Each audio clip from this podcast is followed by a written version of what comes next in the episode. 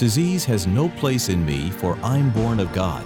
Christ dwells in me, and my body is the temple of the Holy Ghost, and is for God's glory. I am fortified by the Word of God, and strengthened with might by the Spirit of God.